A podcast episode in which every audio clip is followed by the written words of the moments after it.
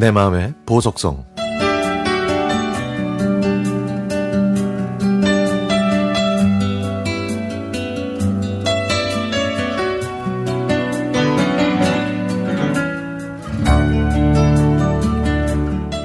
중3 때 제 단짝 친구가 일요일에 거의 노래만 틀어준다는 라디오 프로그램을 알려줬습니다. 그래서 저는 일요일만 되면 그 방송을 집중해서 들었죠.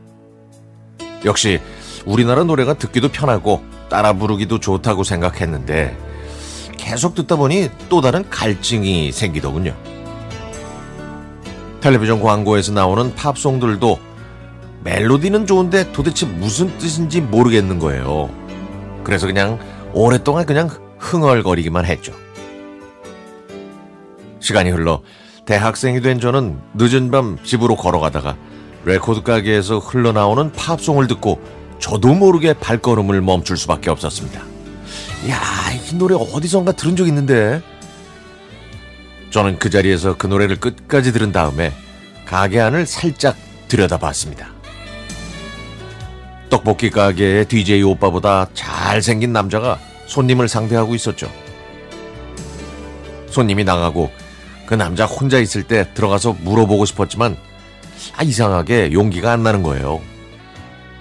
그때 갑자기 옆집 오빠가 생각났죠.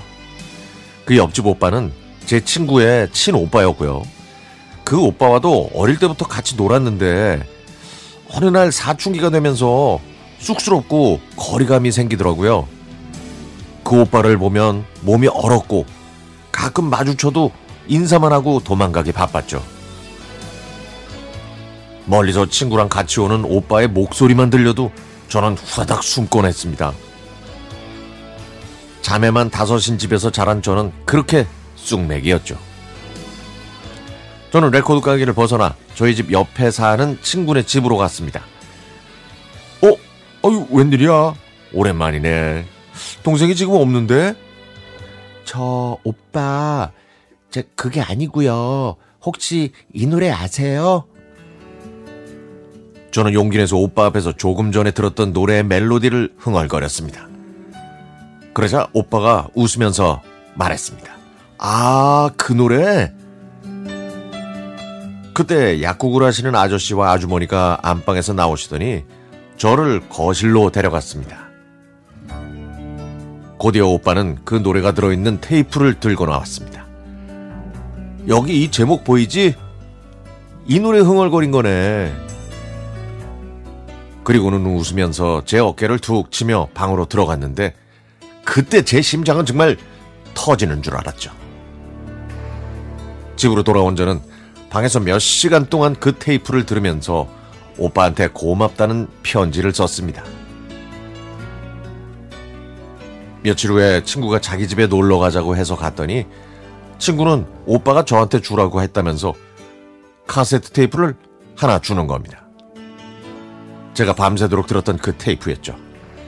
그 안에는 짧은 메모가 들어 있었습니다. 우리 어릴 때 친하게 지냈잖아. 그때로 돌아온 것 같아서 기쁘다. 이건 그 기쁨의 선물이야. 하지만 제 첫사랑이었던 그 친구의 오빠는 불의의 사고로 서사, 세상을 떠나고 말았습니다. 그 친구와의 연락도 그때가 마지막이었고요.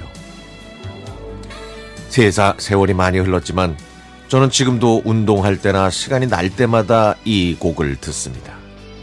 그러면 중학생 딸이 저한테 물어보죠. 엄마는 이 아저씨들 노래밖에 몰라? 그러면 저는 대답하지 않고 그냥 웃어줍니다. 하늘에서 이 노래를 같이 듣고 있을 그 오빠를 생각하면서요.